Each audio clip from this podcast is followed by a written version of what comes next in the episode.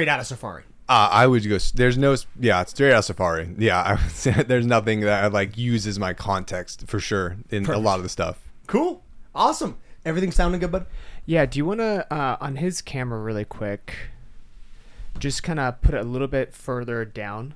Yeah. Just a little bit. Just a hair. Tell me when. Stop. Perfect. Is it? I think. You have to. It's a little blurry. It just did that on its own. Will you tap on um, the screen of where he is on the screen? There we go. Yeah, much better. Does that look okay, or does it need to go lower still? No, that's good. Okay. Okie dokie.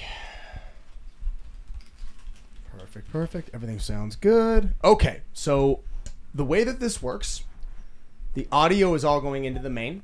If you are making a point or expressing, avoid hitting or tapping or hitting the mic or Okay. anything like that. It'll just go into the reverb. Uh, the level right here in front of you that impacts your audio only.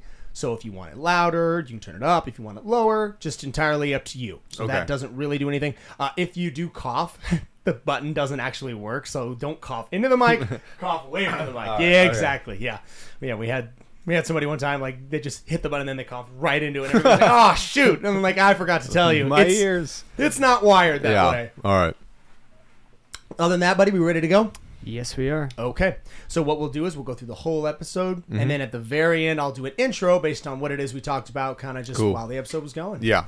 How you doing, buddy? I'm great. Thank you. Yeah, man. I'm so happy we could make this happen. Made made it out to AZ, and you're in Fresno. Is that Yeah. right? Yeah. Central Valley. So if you look at California, just dead center, dead center. Mm-hmm. Yeah, I had uh, one of my good buddies in college. He was from Fresno as well. Oh, So we okay, go out there every once in a while. Yeah. Yes, but yeah, you definitely found a way to occupy occupy your time while you're while you're out there. Indeed. What in the world got you so fascinated with? I mean, okay, we're going to talk about a lot of stuff, but medieval warfare, weaponry. How did you even get into a topic such as that?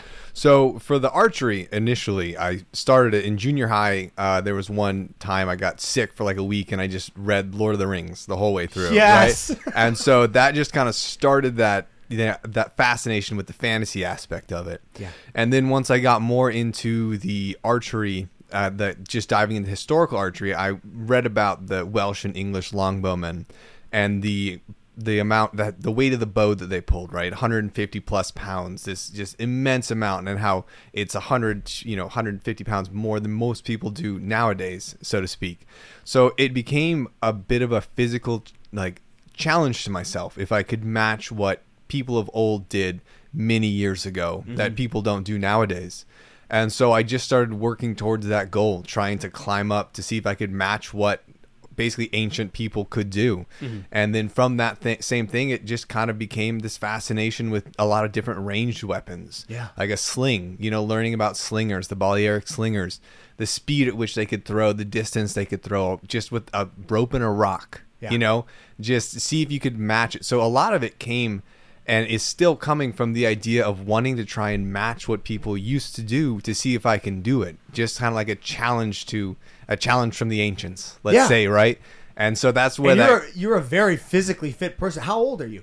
38. 38. So Yeah. you would be, I mean, military age, especially back then. Yeah. If we're talking back like the English bowman. Yes. You would have been a career soldier into your mid 30s, most likely. Right, right. Mean, if be you a live Benson that R long. by that point, hopefully, or something. Yeah. uh, Yeah. So it, it is it is a very cool comparison to take what it is you're you know you're at your peak phys- physical condition Right. today and see if you can do the stuff that people used to do. Wh- How long ago are we talking? I mean, when, when was the English longbow first really? I mean, it was in its heyday in like the 13th century a uh-huh. lot of times, and then you know in Agincourt 1415 that was another point where it was very prominent. So 13th to like 15th century, it was in its in its prime, and then um, once then you know you you started to run into the problem of logistics where you would have to get a good longbowman they had to start from youth, and so you have wars and you don't get to replenish that skill that takes a lifetime to be able to do you start to lose that, and then you start to go for more efficient things, gunpowder, crossbows. They take way less time to train, and they can still be just as deadly. Not quite in the same capacity. Reload speed slower, mm-hmm. range is a little less for the for the early firearms at least. But you could basically take a gun and pass it to someone else, and they could be just as deadly. Whereas a bow, you hand that to someone else, and it's useless in their hands. crossbows were used in the Battle of Agincourt at the same time when the longbow was being used Right. in warfare. Yes. Yes. The longbow had superiority as far as range. What, So- what did it have that made it so special? the rate of fire was the first thing you know a crossbow you know for for every bolt they shot it was probably you know 30 45 seconds maybe a minute depending on the kind they were using Because you had to crank it yeah or, or it depends Yeah. exactly yeah. so that was a delay so when a longbow is 10 to 12 minutes a, a like a, a crank crossbow could most likely outrange a longbow but not by a substantial amount the other thing is that um, weather conditions played a huge part um, the longbow if or any sort of stringed weapon if the string gets wet it loses its ability and range dramatically. So with a crossbow, you can't necessarily unstring it in the same way. The archers, when the rain would come, they would take off the string, put it in their hat or their helmet, and put it down to keep it dry. Really? So you have yeah. So then you have a dry bowstring. But with the crossbow, when it gets wet or moist, it's going to lose most of its range, and the longbowman can just take it out, string it up, and then take those shots and have the same same power, same distance, same speed. What type of uh, time are we talking to string a longbow? Oh, it in- takes it, yeah, 10, five seconds. Five Just- seconds. Yeah, yeah. Just Yeah. stri- pop, pop it up.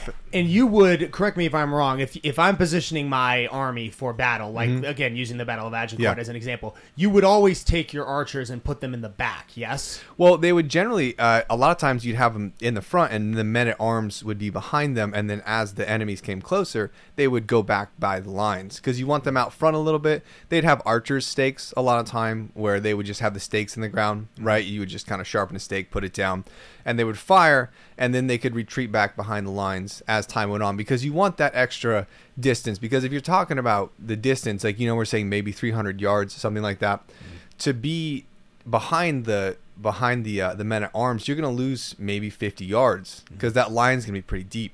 But if you have them out front, you're going to be able to start lobbing those a lot sooner before the engagement begins, and then they can go back. But you don't want them alone out there. They're going to generally take time and move as you um, as as the battle progresses. The the man at arms, and they'll take a, a shift. because your your archers are not weighed down with heavy armor. Well, th- they do still have armor, and that's I think that's one of the things that's a misconception is there's only in, in a battle they would have like um, a shape. Um, uh, what's the word? Uh, th- their their quiver. It's not called a quiver. It's called something else. But they have a bag and a bag of arrows, basically Sure. twenty four in a bag.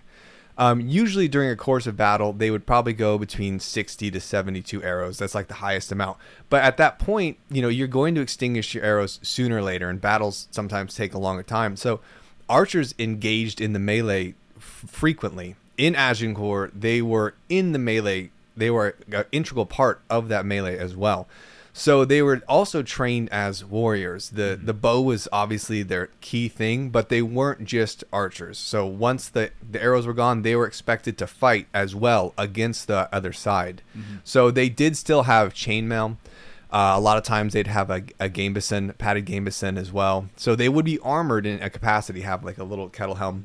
So that was something that they did do because they would be expected to help participate. in the actual melee Yes, in the yes. fight hand to hand. Yes. So what would I, I'm, I've always been fascinated, and, and I'm really kind of nerding out here with you, but I've always been fascinated in the t- in the period of transition from bow to hand to hand. And again, you referenced Lord of the Rings, so I'll use it as a Uh-huh. fantasy example. One of my favorite things that in those films that Legolas would ever do was switching to his knives. He, he would. Oh, he would sling in, in a in the most unrealistic way Yeah. possible. He would sling his bow, take out the knives, kill an opponent that was within five feet of him, then put them back, take his bow out, and fire again. Yes. He would also fire at a range from like me to you. Right, right. At what point in a realistic way would an archer just discontinue his bow and just start with a sword or an axe? I mean, I think that it's. Um, I mean, I would imagine it would be probably they wouldn't be expected to be to absorb the first cavalry charge. So generally, it would be after they've removed themselves, then they could go back into it and engage because they're not really prepped with spears to help with that. If a charge is coming, they're not going to be a great defense because they're going to get pretty scattered. Mm-hmm. So I would say that they would probably retreat back, abandon the bows, then go into the battle at that point. And you don't want to wait until they're dead on you, right? I would say probably 25 yards. You know, that's probably getting pretty close to where you'd want to start Right. removing yourself from that situation if it's an actual charge or that there's an opposing force coming. If they're walking, you could probably get to 10 yards, you know, and still pepper them, and that's going to slow them down a lot. Right, and that's what I think they. Did you ever see The King? I did, I'm yes. sure uh, you did. What'd you think of it? Did you like it? I did, yeah. I liked it. Uh huh. I, I I, thought- I enjoyed it. I, I to this day I don't think I've seen a better depiction of the Battle of Agincourt than Yeah. what they showed in that. Yeah, they did a good job with it. They did a good job too with uh with the with the grappling aspect of of being in armor um, because I think that's one thing that a lot of people, you know, it's it's uh it's kind of glamorized with the spins and the twirls and it's like always at at distance. But in reality, like it's it's just like when when Royce Gracie came to MMA, it's like you realize you wrap up super quick, and so if there's two guys swinging an object that's not going to punch through what they're hitting, they're going to engage and entangle fast. And it, it showed a bit of that and like the grittiness of you're gonna get something through the shoulder joint, through the eye, A small the, dagger Yeah, was almost optimal over the longsword. Right, because a longsword, yeah, exactly. A longsword is like a knight's weapon, uh, and it's it's it's it's you know got so much lore around it and history attached to it. But really, like the the better weapons were the the blunt, you know, the blunt, the maces, the war hammers. Call it can opener. You know, there's a lot of things out there, pole axes that can cause damage to someone even if it doesn't go through it. And the longswords that make blink, blink. You know, it's Yeah, a- because if I slash you with a longsword, Right. and you're wearing both chainmail and heavy armor. Yeah. Unless I hit it in the joint, Yeah. I'm probably not going to even tear flesh. Yeah, and a lot of the you, if you look at any of the, the historical drawings and stuff, a lot of the longsword stuff they'd be holding it more in Like- this. Yeah, so yeah. it was like a it was like a quick point or dag, looking for the small spots and things. Mm-hmm. It was like the over the big swings aren't going to do much with a sword against someone Mm-hmm. in armor. Yeah. Where would it be optimal then for a broadsword to be used? What what kind of combat are we talking about? I mean, it's a lot of it's tournament combat. Right, That's what I was thinking, It's like yeah. a lot of it is going to be the tournament. Some some knights would kings, you know, royalty would have it because it was like a symbol of wealth because it was expensive to make. It was so hard to make, but you know, spears would be optimal over sword in that situation easily. oh, easily. Um, and so I would say that most of it came from from the tournament play and, and like the grace of it and and the time to learn it and the skill of it. yeah, and and when knights would duel, do you ever see uh, the Last Duel with Matt uh, Matt Damon? That I didn't see actually. No, I need to see Ooh, it. Yeah, I heard that was good. Yeah. One. It's an interesting film. It's filmed. I've never seen a film quite like this. The entire. I'm not going to give anything away for you, but but the entire story is around the. Uh, uh, disgrace of this knight's wife by Right. Mm-hmm. another knight. They tell the story three times in a row from all three of their different perspectives, and then at the end it culminates with the big, the Mm-hmm. Okay, last all duel right. where they Yeah, fight. yeah. just the duel Uh-huh. uh, with Matt Damon and um um. Help me out here, Eli. Do you remember the other actor's name? Ben Affleck and uh, Ben Affleck is the Lord. The other knight. He's Oh, got uh, dark it's, hair. It's Kylo Kylo Ren, Ren, right? yeah. Yes. Adam Driver. Yeah, Adam Driver. yeah, yeah. Adam Driver mm-hmm. steals the show. Okay, By the way. he's way, great. He's great. amazing. He's such a good actor. But that last he's a big dude too. He's like six three, six mm-hmm. Like he's an imposing presence. Yeah. yeah. Oh, and when they show them how they be, Yeah. because they they basically start horseback. Yeah. And knock each other until someone falls. Yeah. And then they go sword, and then they they usually they, they break like both their swords break Right, while right. in combat, and then like you said. They grapple. They Yeah. get hand to hand, and Yeah. it's all about who can strangle the other person in right. armor. Yeah. It's just gr- terrible way to go. This. Ugh. Yeah. Exactly. I, I think that also there's a certain level of uh, I think probably all warfare gets romanticized a bit in our minds Yeah. as civilians, Uh-huh. but especially from that era, we we see things like Lord of the Rings or what we see in movies, and we're like, ah, that is cool. Mm-hmm. Yeah. I, think it would be truly terrifying. Oh no, no, yeah. And if you watch, even like imagine like when they had like the pikes, the, the long twenty foot spears, uh, they're walking towards each other, right? And at that point, they didn't have a shield, and you probably just had like a cuirass or the right way to say cuirass. I'm not sure, but um, they're walking towards each other, and then they just start spinning it around and trying to like poke it through, but they have to keep going forward. So you're literally behind you, You're, you're literally like walking. walking into a wall of spears, and you're trying to like deflect the ones away from you. It's, uh, yeah. Oh, Yeah. What a what a tr- what a tough way to resolve conflict. I know, I and know. and that's the thing too. back then you didn't even have diplomacy. Right. You didn't have like almost any governmental structure or, or regulation at all. Everybody solved everything with a stick. Yeah. It's like you have a problem with your neighbor, grab a stick, go over there and kill him. Or it's just it's an interesting and odd the history of warfare of weaponry. Right. And even if you went, I think even now again my history on this is Genghis Khan, his emperor, Mm-hmm. his empire would have been before the Battle of Agincourt or after. No, I, I believe it was before. Yeah. Yeah, Mm-hmm. I believe so. They had an interesting. I did my own little deep dive on archery as Uh-huh. well.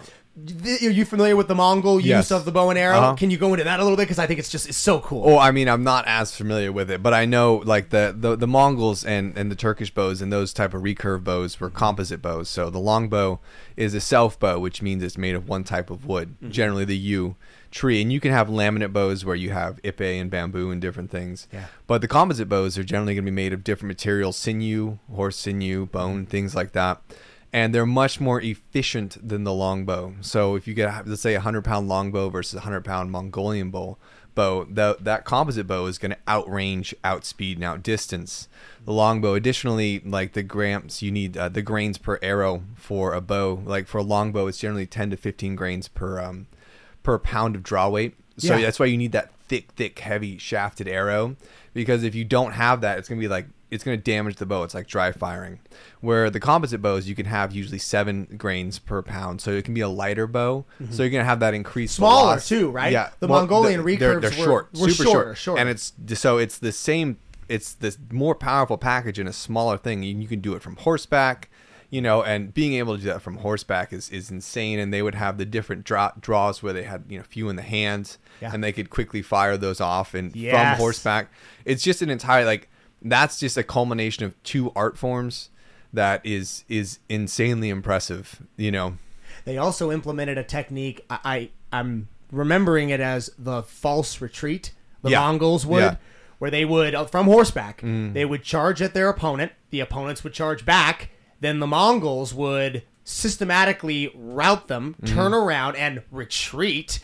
Turn around and fire going backwards Mm-hmm. Right. and destroy the enemy as it's continuing to pursue him because the enemy thinks, "Oh, we got him on the run. We're going to kill Yeah. him easily." Yeah. it's it's it's just fascinating that at one point in time that was the pinnacle of Right. technology that we'd made. Yeah, and there, I think there was some instances where they did run into what we would consider European type knights. I think in Russia and things, and and they they completely destroyed them because you'd have the heavy plated knights that were just there to charge. So they would charge, and then the Mongols would fire and retreat, fire and retreat, and they would exhaust them entirely. And then once the exhaust, then they, you know the soldiers were exhausted. Then they did have heavy cavalry that would come in and engage in a charge in a melee, but it was just far superior mobility and Yeah. tactics where they could literally you you couldn't you couldn't engage with them. The Mongols. Yes, yeah, Yes. uh-huh. Yeah. It was tough. That's that's the point that the article I read was saying is that it was it was entirely more difficult just to get into combat with the Mongols. You would never you would often not even reach them. Right, You would right. think you would. Yeah. But by the time you did, they would usually have disseminated your army Yeah. to such a point that by the time you do reach them, well now it's no longer fair. Right, Now right. they will win if they get hand to hand combat. You brought some weapons with you. Like did. let's uh let's let's see a couple. I All want right, to see all them. right. I'm fascinated.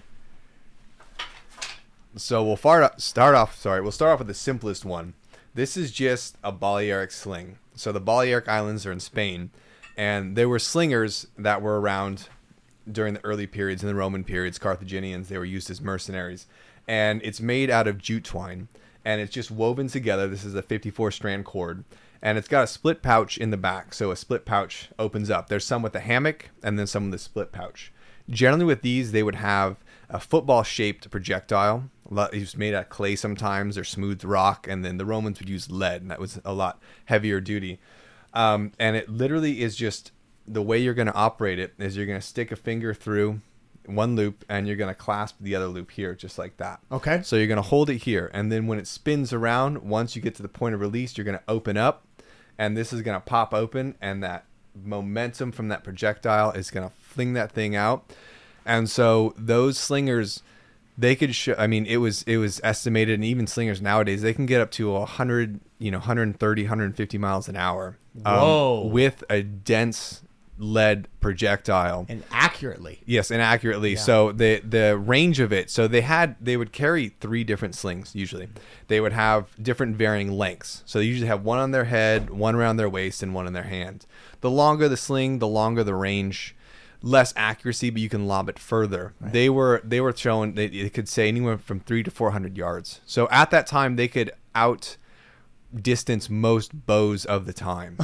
um, and they would even have what's called a staff sling, where you could have um, a sling attached to a um, a, a stick, and so they spin that around and launch that. Mm-hmm. And they were they were devastating. They would train, you know, as with a lot of cultures at the time, they trained from youth. There's stories, you know, that the the kids weren't allowed to eat their meal until like they, they put bread on on a stick, and it's like before you eat it, you have to hit it with a stone, right? And so it's just that idea of people who were trained from birth, like cultures that revolved around a mm-hmm. weapon, where it's like a level of skill that is, unless someone does that nowadays, it's just not attainable. You know, I don't think I'll, I'll I'll never get to that level, even if I started later in life, because it's something that is an integral part of who you are. Every movement you do is just going to be naturally in that in and that for those realm. who haven't, can you pull up on his Instagram, bud, a video of him doing the sling? Because it's it's really impressive. Where, where would we look? um, you can look. I, I mean, there's some talking, but there the go, one right, there, um, Uh, it's like over his the head. right, yeah, Yes. This. Yes. Look how accurate. Now, what are you hitting there? What's on top? that was just a clay plot right there um and so yeah that that's just me and and my son and so it just this kind of goes over the history a little bit so this is less action of me using it um per se um but let me I love your channel so much. Oh, thanks, I, man. I, I learned so much from it. I seriously, it's like it's like watching Yeah. a history lesson every day on the channel. right It's that is devastating. That is so intimidating. The problem about it as well, I don't even think you would see it coming. It's no so no fast. no yeah and yeah it's it's i mean it's just it's faster than a you know an mlb pitcher right and it's a dense projectile moving so quickly Now, are you throwing stones there, or are you yeah that's just the- that's just river rock just river rock? yeah i just go to lowes and buy a big bag of river rock I I mean, we everybody knows the story of David and Goliath, Right, right, And yeah. I, I think sometimes stories in the Bible can get mixed up with other stories that Yeah. seem a little bit more, shall we say, unrealistic. Like Yeah. you know, Noah and the flood of the whole earth. Sure. You hear the story of David and Goliath. He fought this Philistine who was supposedly nine feet tall. Right. Killed him with one stone. Yeah. Hit him right between the eyes and Yeah. killed him. That makes me think that that Yeah. actually might be realistic. if you want to keep scrolling down, sorry, um, I do one with the ballistic dummy. Keep going. Um, Where you hit the keep- dummy? Yes, I hit a ballistic dummy in the head. So, um, so go a little further. Um, this oh, so if you go, go, go to that one, sure. That's just that's that's got a lot of the content with that. Boom, boom, boom. Wow. Oh my goodness. So the, the ballistic du- oh, oh my goodness.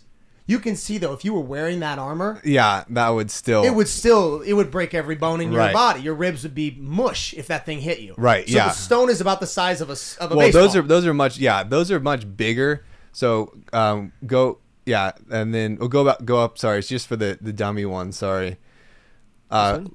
no no no that's just warhammer some different stuff so keep going So much. back um the the one right there is uh the one in front of the shield so this one yeah go to that one there yeah so this one here Slingshot versus you- ballistic zombie head. so it's just kind of going over the sling, and then in this one, you, I go to the super slow mo, so you can see the first shot. Whoa. And then you can see the second shot, and then when it goes really slow mo, you can see that it just literally sinks the Oh. whole skull, the entire thing. And then when it goes up to it, you can see that it basically went. The break went from like the orbital bone all the way to the back, almost to the very back of the skull. It broke all the way to the ear. And that was just Dead. done. Yeah, I mean, even if you don't die outright, like there's nothing that the amount of fracture and bone particle, at the- like there's nothing you can do to that. That's the impact of, I mean, certainly a small to medium sized caliber pistol. Yeah. The- the- getting hit with that rock in the head, yeah, you'd, Yeah. you'd die probably instantly. You'd Yeah. probably be dead immediately. yeah, it would not be good. What? Where exactly was this most used? The sling. I don't think I a mean, lot of people are as familiar. they with it. aren't, but it was prevalent in almost every major culture for a long period of time. And it's just it was kind of by the wayside. It's just not. I think for a lot of people, it's not like a, a sexy weapon. It's mm-hmm. not like a bow or a sword. It doesn't have that same, you know, that same draw to it. But there's a lot of places, and since doing like some sling stuff on the channel, mm-hmm. I've I've had a lot of people who are still in cultures that are embroiled in that as a tradition like a lot of the middle eastern countries as well they still practice that and so a lot of them reach out and it's like oh you know that's it's great to see this they still practice stuff like that around the balearic islands they have competitions in spain all the time um Would they ever use this for hunting? yeah for sure. Yeah, you'd Oh, yeah. use a sling and a rock to, to kill your game. yeah you definitely could and again that's not something i can do i've been doing it for a while but like that level of skill to not miss you know and did it once is just is especially if something's moving or you like or there's just surrounding debris Mm-hmm. right? You have to be cognizant of, of if there's a tree there or if there's forestry like you have to really know and there's different techniques. There's an underhand overhand you know different ways to do it Yeah. uh, to try and get that maximum speed. There's some other guys out there who do crazy stuff. Will spin around get extra momentum and all that stuff Have you ever seen? He's a YouTuber and he's a world famous hunting guide, and he hunts with a spear. You ever seen that guy? Uh, i don't think so I'm blanking on the guy's name. You don't happen to know his? Let me let me see if I can just pop. If he if he pops right up, he probably will. Uh, let me let me see if this just pops right up. is it like a spear or an atlatl Man hunting bear with a spear. It's it, his video went insane when when he did this because he's he's hunting grizzly. He kills grizzly bear with a spear, and he does this like like very routinely. Uh, Josh Bowmar, that's his name. Okay. you like you see his name, Josh Bowmar. Uh, B O W M A R. Yes. Oh yeah. You have got to check out his channel. Okay. So he's a, he's a fitness guy, Uh-huh. but he's he's an avid hunter and he's Okay. done it for years. And he like he does primarily archery, but he he honestly got a lot of criticism for doing this, but he hid in a blind. He was, Uh-huh. in, a, he was in a in a ground blind and he had been on this bear for months Yeah. apparently and he knew where it was and where it was going to be he waited till it was like eight yards away and he had created this tactical spear that he'd practiced with for like a year and he Uh-huh. weighted it and he got it he got it broadside right in the vitals and he took it down with a spear wow I, I the criticism he got, some of which seemed a little justified. You, people were wondering, did you know that this would even work? Right. Like, what happens if you did Yeah. that and that bear Right. didn't at all die? Yeah. Like, Uh-huh. because that seems like a really good way to make an, a bear angry.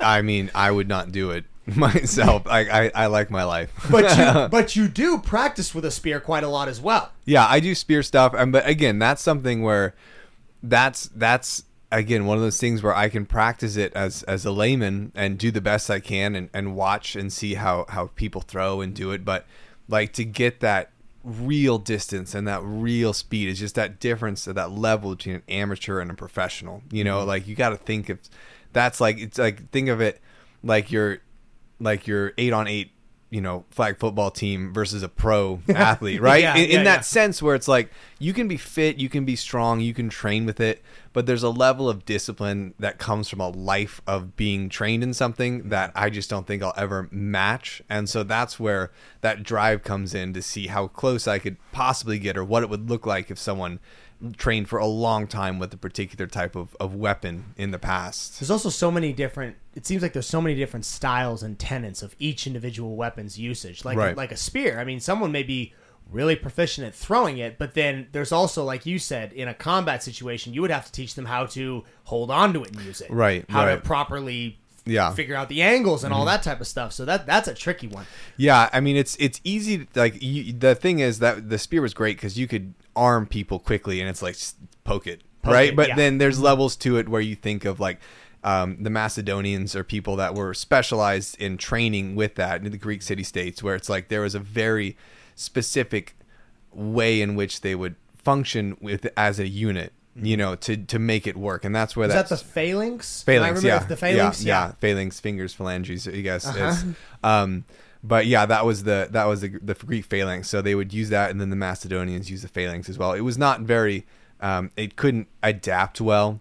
Um, as far as if, if because the spears were, were long, especially if they had to come up, it was like a big problem, and that's what you know. It was, it was uh, capitalized on by the Romans, who had you know auxiliary units and, and uh, ranged units as well. So it was it was a slow moving, um, it was a slow moving um, just wrecking ball, but it couldn't adapt quickly. What was it about the Romans that made them such efficient warriors? What, what was it? That, did they have a strategy or a, or a technology that everyone else didn't have? I think there's a quote. Um, there's a quote, uh, and I think it goes back to the professionalism of something, and it's uh, uh, it, I um, what was his name? I forget, but the uh, historian he said um, it's it would not be wrong to call the Roman drills bloodless battles, and to call the battles sanguine exercises. Basically, meaning that literally they would drill battles and formations so frequently that it was just that cohesive unit that made it work so well. And they would have they would be stacked up and they would have that front line and then they would rotate. You know, they had that that, that chain and the rotation where the where the person would work from the back to the front and they would be mm-hmm. fresh from the back to the front. And so it was really just the machine of As it. opposed to other ways of like shield wall where it's like okay the front line just stays there until the front line dies and Right. then the next line comes Right, up. right, you and- save your men yeah, by doing and- it that way I think that's the biggest thing is is the drills. It was like a professional army. Like the Greek city states did pretty well with professional armies, and a lot of other empires did as well. Sparta that yeah, type of thing but the Romans just did it in a better way, and they were extremely adaptable. They would take different weapons, like the helm they had, like the the the flared out, I forget what it's called, but they, they adopted that from like some Germanic tribes who had that configuration. The spatha was a Spanish a Spanish sword. You know, they took that into their cavalry. Uh, they would also make a lot of good auxiliaries. So they didn't they had slingers, but they would also be like, hey, you know, you guys do it better than us. We're gonna conquer you, and then and then get you in our army. You know, cavalry. They would bring the best. You know, um, Numidian cavalry, things like that. So they would really bring in all these different strengths From through the their different empire. Yeah, their exactly, empire, yeah. and would utilize them and their abilities um, to to help further the empire. So it was kind of like Alexander the Great did yeah, yeah, yeah, kind of like that, or just yeah, just or like the Borg, just like assimilate and you know. and what's the what's the Borg Oh, so that was Star Trek reference. I'm sorry. Oh, yeah. I'm sorry. I'm thinking like, man, my No, history must be. no, I don't know the Borg. yeah, sorry, I switched nerd gears there. But yeah, it's just that idea of um of the the formation, the drills, and then you fill in those gaps where you don't have the skill with people who have it. Mm-hmm. Yeah, uh, it- it is just truly impressive to think that such a small little region of uh, Italy at the time was able to conquer the known world. Mm-hmm. Yeah. I mean everywhere, all the Germanic tribes, Mm-hmm. every. I mean the Roman Empire, and how how long did the Roman Empire last? Does like, anyone- I think 427 was when it fell, something like that. Gotcha. Yeah, So they had a, a run of how long? Uh, I think it was um, 500 years, somewhere around there. I think, yeah, a little in that. Five hundred years. I think in that a little less than 500. I think. And we, I mean, if we started in 1776, where are we at? I'm trying to think. In terms of the United Yeah. States, we're not at 500, but Yeah. I think we're what two, three hundred, something like that. I think I think we're Yeah. around. Yeah, It's, I mean, there's a lot we can learn from that particular history, and I think the Roman Empire is a really good template on what happens if you never really get beat. yeah, and I yeah, just I think the um, I think it, it kind of speaks to the um the complacency of achieving a goal and then having to maintain that or achieving an empire and maintaining it right Yeah. like it's and even going to nerdier gears here like robert baratheon in game of thrones he was a Mm-hmm. great conqueror but not a great ruler Terrible and ruler, so yeah. if you have an empire and you have generations of rulers you're going to have different varying qualities of those leaders Mm-hmm. and it's just going to get uh, it's going to be so beholden to that person to make sure the empires run well and you have to maintain your borders you have to maintain a garrison you have to maintain a standing army. The logistics of an empire is is daunting. Um, and so And just like in like in the movie Gladiator, it, it, it seems like oftentimes the maintenance of an empire is unfortunately left up to the politicians, Mm-hmm. and that ends up being a decay from Right, within, yeah. which is what we see literally in Gladiator at the end of it. That's Yeah. that's when we're supposed to believe Marcus Aurelius was sort of the last the emperor Yeah. who kept the Roman em-. Empire strong, and then after that, we're led we're led to believe that it fell into decay, and you yeah, know, and they would have good emperors that would bring it back. They would kind of gut gut the opulence that they would get in tune with, and then you have Mm-hmm. someone come around and they would bring it back down. You know, it was Thanks, just, Nero. and then you'd have the Praetorian Guard, just like they were just assassins for hire almost. They were supposed to be the emperor's guards, but a lot of times they was they were just the, the ones that would kill him. You know, so there was just yeah, it's just it's it's human nature in in all things. It never changes, unfortunately. It's, Hopefully, it cycles. It will, Uh, but I, yeah. I think we are we are the same humans now that we were back then. Yeah. we're alive at different times and different technologies, but people, I think, human nature is the same. yes. So there is certainly a level of physicality that goes into what it is that you're doing. Yeah. Can you tell me about your training regimen? I mean, every every video you're out there ripped with your shirt off. What are you doing aside from practicing these tenants? What are you doing to stay in such great shape? I mean, it's it's very brass tacks, simple stuff. I found something that I like, and so every morning I wake up super early because I have three kids and I have a wife and I have a job. Oh, so nice, man. it's like if I if I get up, it ha- if I want to work out, it has to be before everything else. And because I after the days after the kids are awake, that's where my life is now, right? So I wake up super early. Um, I'll do an hour to an hour and a half of moderate to high intensity cardio. I do cycling, um, so I, I like to do sprint cycling, track cycling, things like that.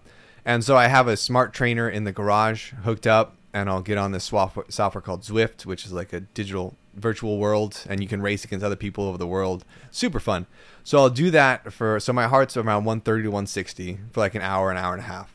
Then after that, I'll go to the gym. Um, and I do that for about 30, 45 minutes. The gym's the hardest thing for me. I hate lifting weights. It's Really? gosh, it is the most boring. I, I, I have to drag. I, I can do cardio for days, but you have me go there and lift weights. I just struggle to get 40 minutes in. That I, is yeah. fascinating. Yeah. Most people, it's the entire Yeah, opposite. exactly. Most people are like, I'll go lift weights, but I hate cardio. Yeah, I'm very lucky in that way. So I'll do that, and then when I do my weights, I just kind of I do a lot of cardio, so I don't do like um, CrossFit stuff. Like I don't worry about my heart being elevated because I do a lot of that in the in the in the in the trainer. Yeah. So I generally just do a like a, a pyramid up to like where I fail at a number eight, and then I'll do three sets of eight at that number.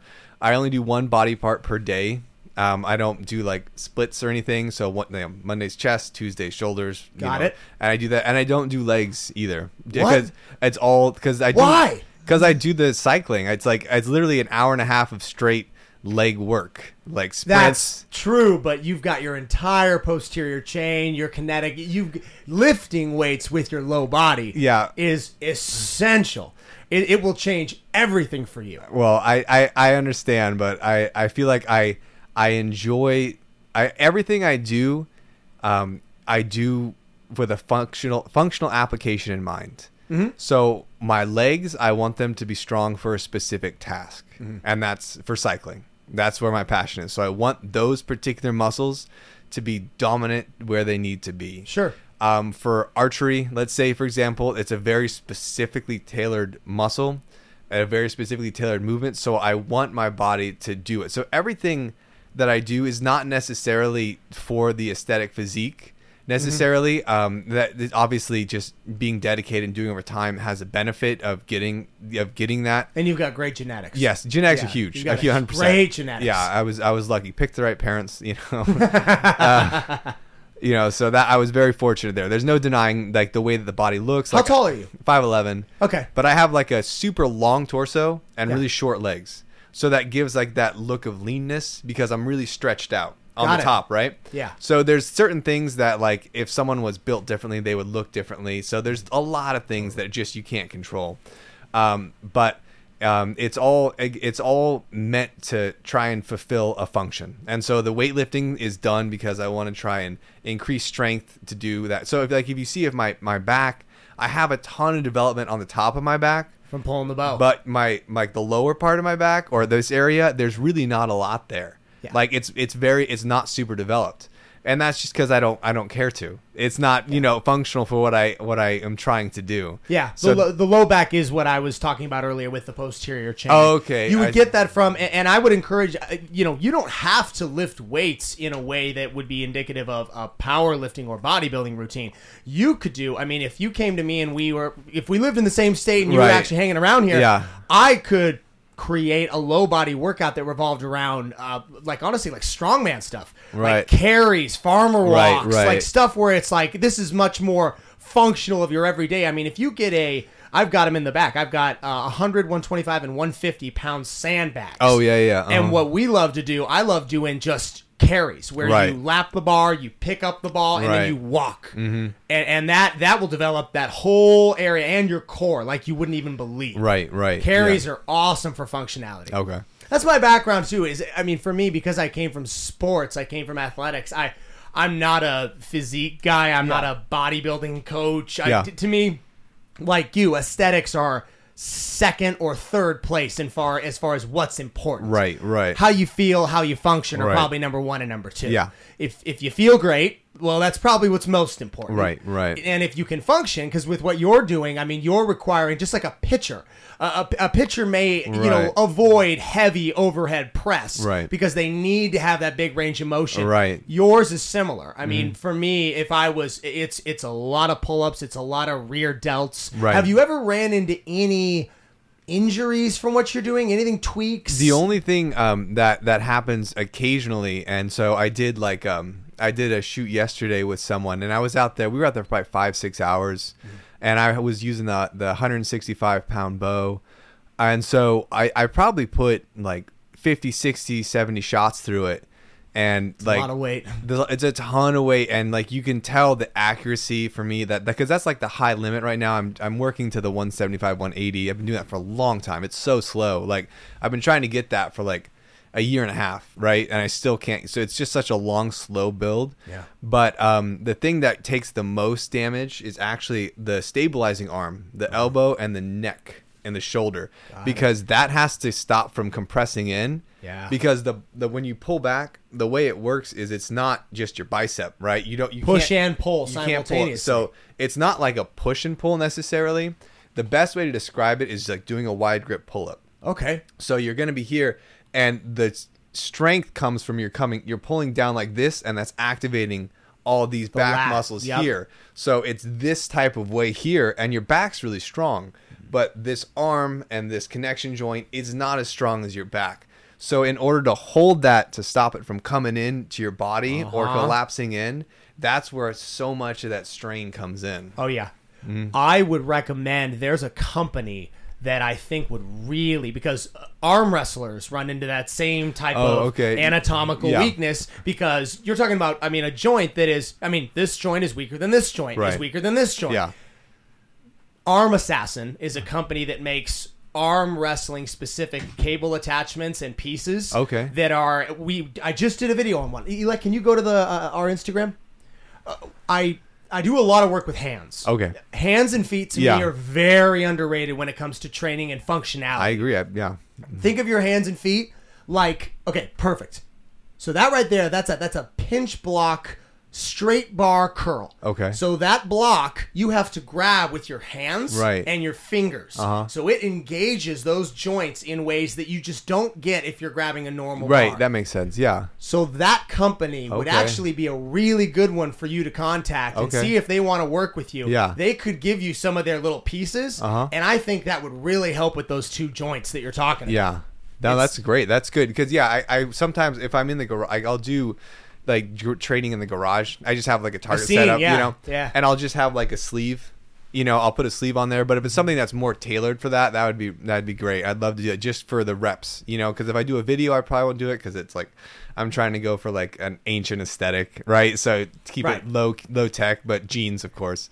Um, yeah, yeah, and and I mean the wraps, the compression sleeves, all that stuff. I my thought process around those is always train your way out of wearing them. right. Okay. I get if, it. if you're at a place where you're like, this joint is hurting, yeah. I should wear this wrap while I train. I see. I don't do that. Okay. I, I'm a get proactive with it, figure out what's wrong with Right. it. If you've got to go to a sports medicine clinic and have them work on it, Right. maybe there's something simple like a pinched nerve or something going on. Yeah. But you'll never see me. I don't wear belts when I squat. I don't wear wraps. If you're doing that, you're either not addressing an injury or you're lifting too much weight. Right, right, yeah.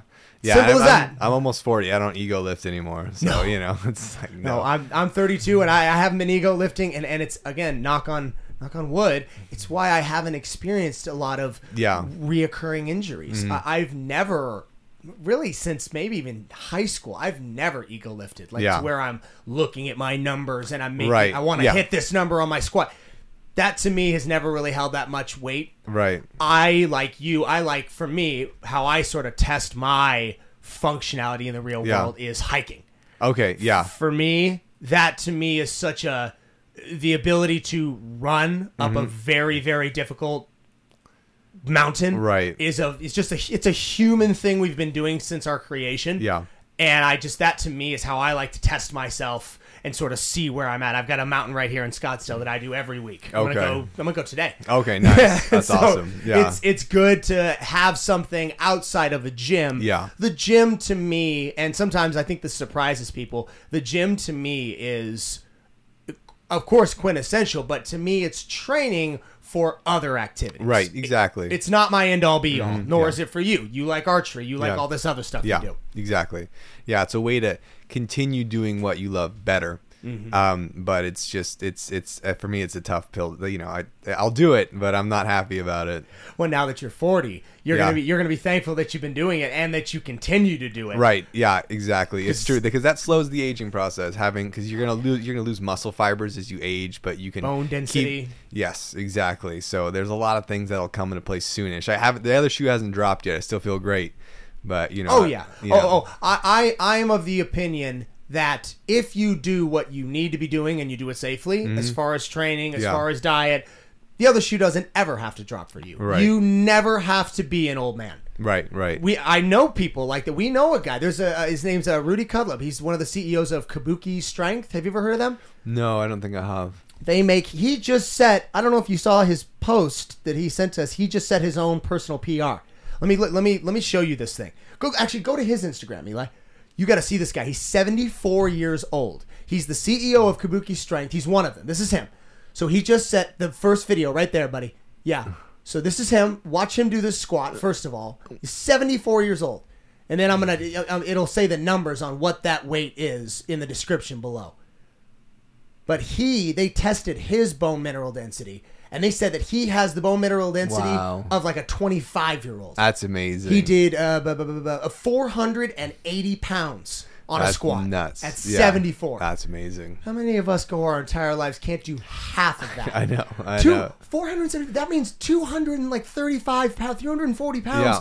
That's a big squat, 240 pounds. That was a deep squat too. He Yeah. went- Yeah. Oh, he's and he's clean, but he guys like him while they're doing things different than you and I, and they're Mm-hmm. Yeah. training in a different way. But he found strength training in his like late fifties. He Right. wasn't even lifting. Yeah. but he's reversed aged himself in the back twenty years of right. his life. Right.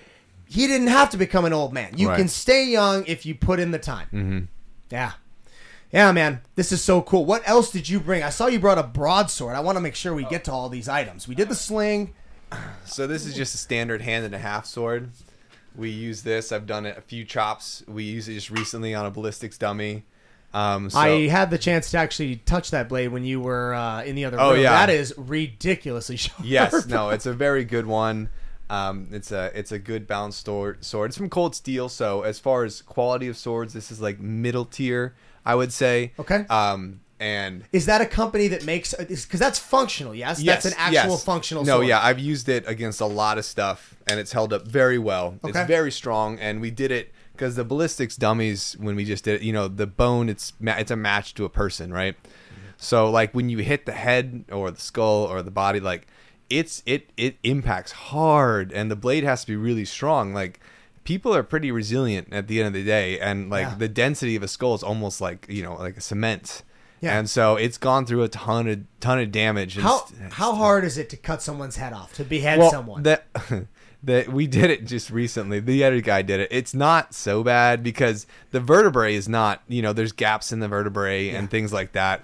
But to like cut someone's head, like to say in half, that would be that, ever- that would be a feat. Did you ever see House of the Dragon? You mentioned Game of Thrones. Yes, did you watch House yes, of the Dragon? I did, yes. You know the scene I'm talking about when Daemon, uh, when when they're in the courtroom and uh, the brother. Oh, of- yes, yeah, He that- says yeah, he's the bastards, and he cuts his. He doesn't cut his head off. He cuts Yes, his skull. yes. like right through the skull. Yeah, and so we we tried something like that, and we came down through the top of it, and it came down and it came to about right there, and it stopped there in the skull. So we didn't get the full thing. But the the other thing is that, like, I think that there's it, it has to be so fast.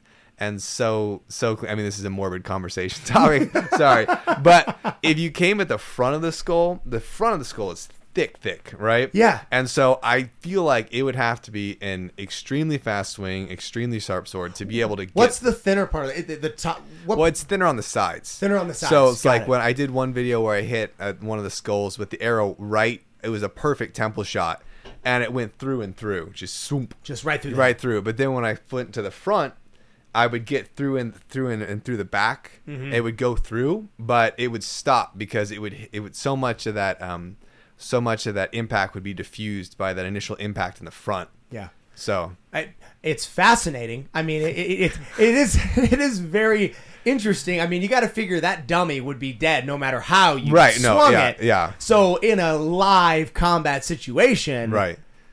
It No, probably it- wouldn't matter. But yeah. it, but it is fascinating to really kind of scientifically dissect all yeah, yeah, it's, it's it's a fun thing. It's I mean, just we, we love watching crash dummies and car accidents. yeah. Why wouldn't we want to see this? it's very human. I don't know why, but it is. Have you ever considered going on like MythBusters or anything like that? Uh, they I think MythBusters is done now. Are they really? Yeah, they they finished many a long time ago. I Wow, think. that's news. I guess. Yeah, I guess Adam. Adam Savage has his own channel, but they don't do MythBusters anymore. that was such a cool show. I know that was. I mean, at its time, that was amazing for sure. But I that's what I feel like I'm trying to do a little bit. It's entertainment and a little bit of like medieval myth busting, I guess. Right? Yeah. Just fun. I, I kind of describe my channel as like the history Zack Snyder cut, where it's just like it's just like history, but a lot of like quick cut, slow mo, dramatized. You know, it's like it's it's short form, right? It, there's a lot of great channels out there that do long 20, 30 minute YouTube videos breaking it down. Yeah.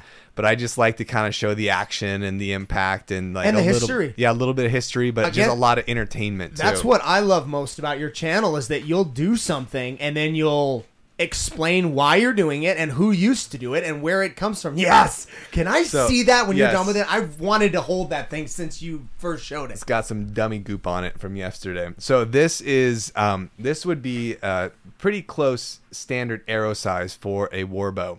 So this is heavy. This is probably about fifteen hundred grains. So uh, most arrows nowadays are about you know 500 grains. So this is about triple the weight of a modern arrow. That's how much the head of this weighs about as much as a modern arrow does.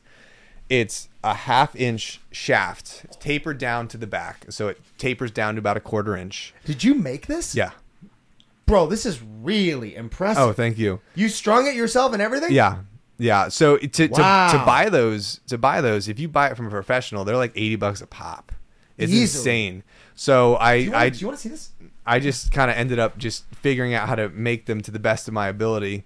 They're not as good as professional arrow makers, but they'll do it. It's got some weight to it. Oh no, it's it's massive, and That's so, almost a small spear. Yeah, that's basically it. So that's why you need such a heavy bow, and that's why it was so deadly is because of the impact force as well.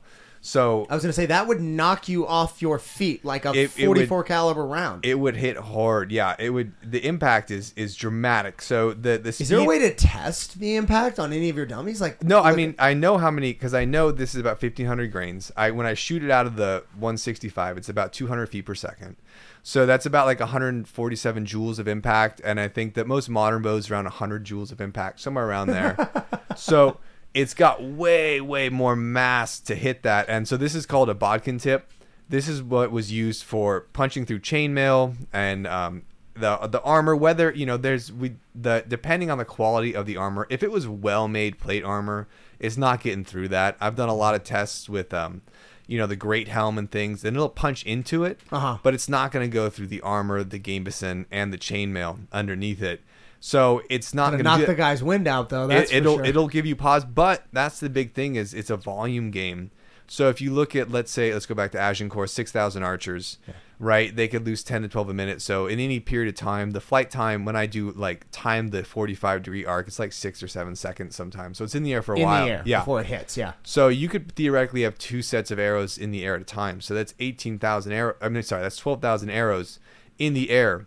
And so if they're coming in as a cloud, what you're gonna find is it's gonna hit a gap in the armor, or it's gonna hit the horse.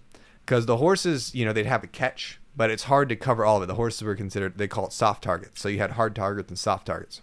Right. So, what's going to happen is a knight's deadliness is weight plus mobility. It's the armor plus the mobility. Without a horse, they're extremely slow moving, and they lose like something like I think I said sixty percent of their efficiency or seventy. Someone someone broke it down once, mm-hmm. um, and so if you have a charging army and you knock down two or three horses, the the way the knights charged was shoulder to shoulder because that's what made it good. A sloppy charge was spaced out, mm-hmm. right? You need to be shoulder to shoulder, knee to knee. That's how they would look at it. Mm-hmm. So when a charge like that happens and you have that you have those arrows fall and let's say they get 50 horses that panic or fall or trip, that's going to cause chaos in the lines. Mm-hmm. That's going to cause knights to fly off. That's going to cause huge disruption Horses to run or right jump or and so each horse that falls or jumps or runs is gonna get trip up the horse and behind it it's gonna call it's just like a traffic jam right Mm-hmm. Yeah. so that's where that big thing was because these for all their power and their mass if it was like a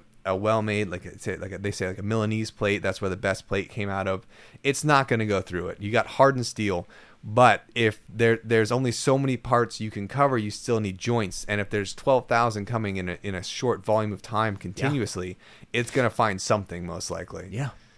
If you think about it from the perspective of the archers, who, as I'm still on that topic, you said where they could fire two flights of arrows before the first flight. Would well no probably land. i think no i think it'd be uh, they'd fought, it'd be two sets in the air so to, to get the load and shoot so one and then bump bump bump two so you could probably have two in the air at a time Yeah. but three would be a bit i think that'd be too much i think that'd be too fast Even two, two Yeah. flights of two flights of arrows in the air.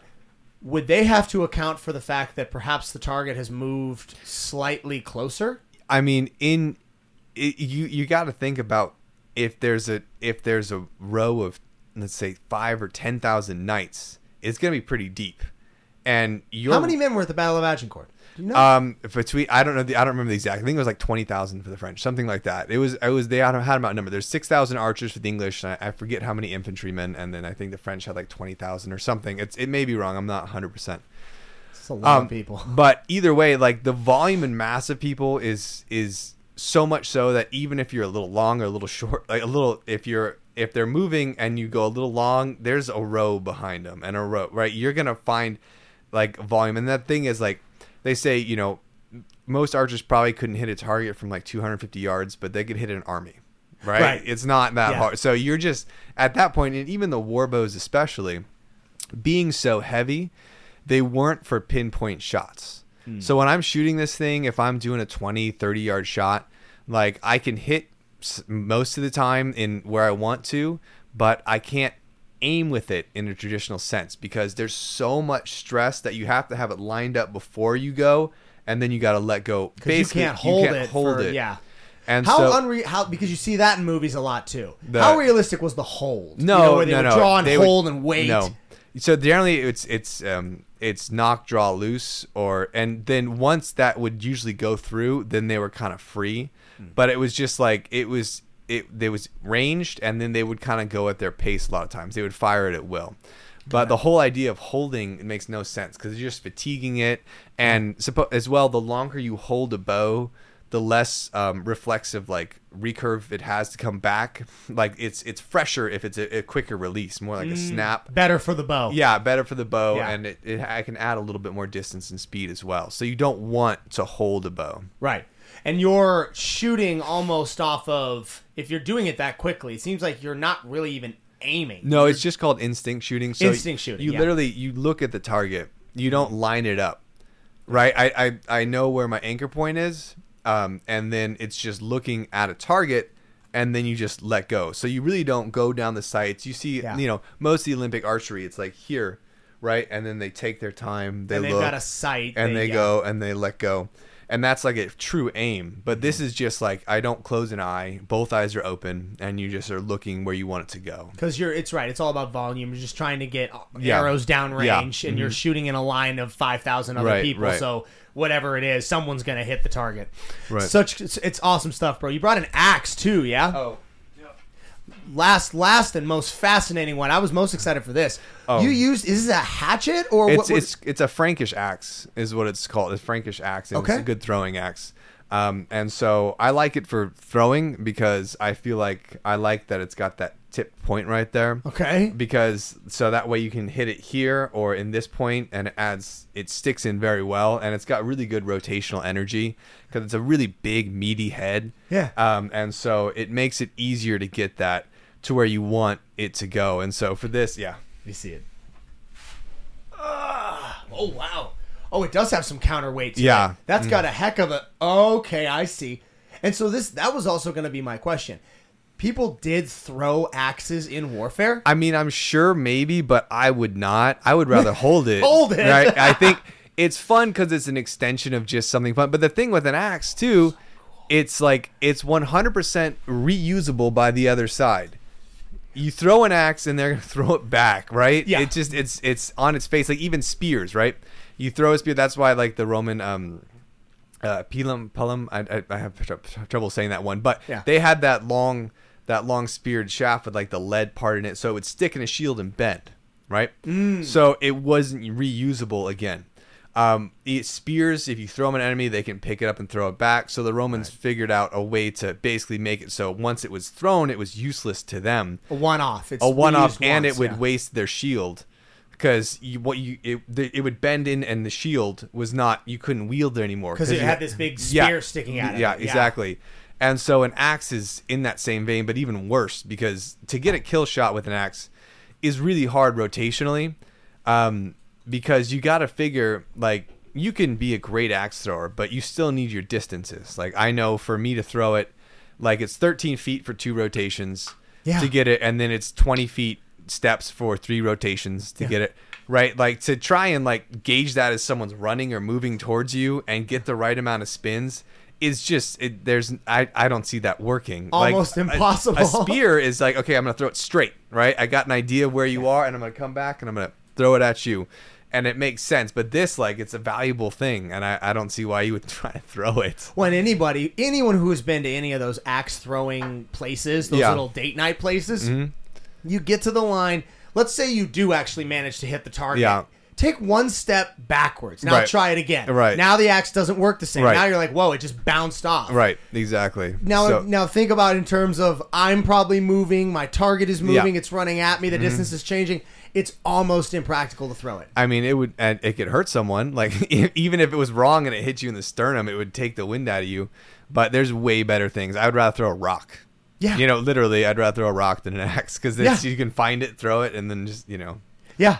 No, it's it's awesome, dude. I I love what it is you're doing. I love the education around it. It's just something that I don't think unless unless someone finds your page or directly seeks out this kind of information, nobody really thinks about it because it's sort of just lost on us today. Right. Yeah. No, I, I think so too, and I think that's that's where that passion comes. in. I mean, uh, the, the good thing is, I, I think that because of this, I found like this niche part of the internet that enjoys it as well, right? And that's made it very fun to me to share that with with people who share the same passion and everything. But I, I do think it's it's one of those things that just gets lost a lot of times, and the kind of the the, reverence for where we came from, the skills that we had, like those things, you know, it's it's very cool. And there's even guys that, that take it further and they make flint flint knives, flint arrows. That's mm-hmm. very cool to me as well. You know, taking rock, obsidian, and breaking it Yeah. on that little thing to make something that's a functional weapon. It's it's just it's it's a long long road to where we got to, and mm-hmm. it's fun to look back on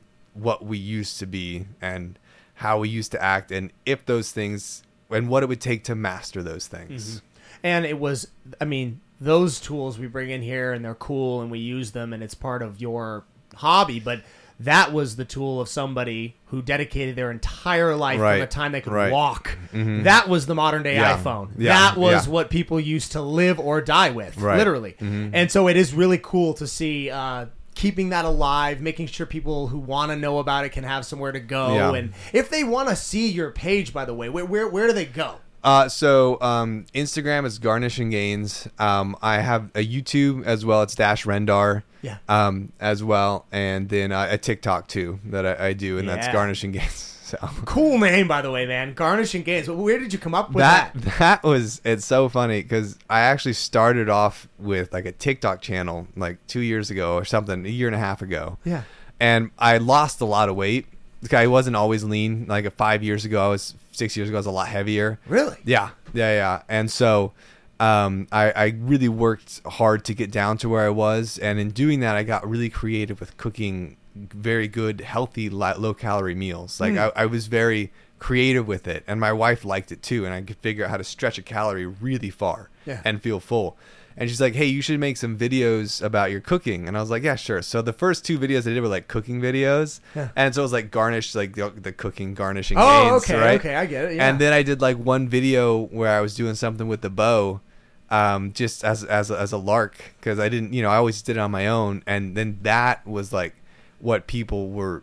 What they what they resonated with, Yeah. and I was like, "Wow, this is awesome!" And so then I would just went into that direction and started, like, this is all stuff that I do, but it's just something that I can share with people now that enjoy it, and it makes it a lot more fun because you get people who you know who can enjoy that aspect of of you know humanity with you. it's a lot of fun. And Yeah. it's a great page. You've done an awesome job with it, bro. Thank you, thank you. Well, guys, we'll probably call it there. Dash, thanks for coming on, man. I'm that was a lot of fun. Very Yeah. fun conversation. So cool. All right, buddy. We'll stop you right there. Perfect. You ready for the uh, intro? Yeah, let's do it. All right, here we go. Ready for me? What's up, guys? Welcome to this episode of Becoming the 1% podcast. My guest today is Dash Rendar. He is a medieval weapons specialist. If you see his page, you will get a crash course education on everything historical with the bow, with the axe, with the sword, with the sling. It is such a cool topic. We get into the history of all those weapons, how they were used, where they came from. Hope you guys enjoy this one. Have fun.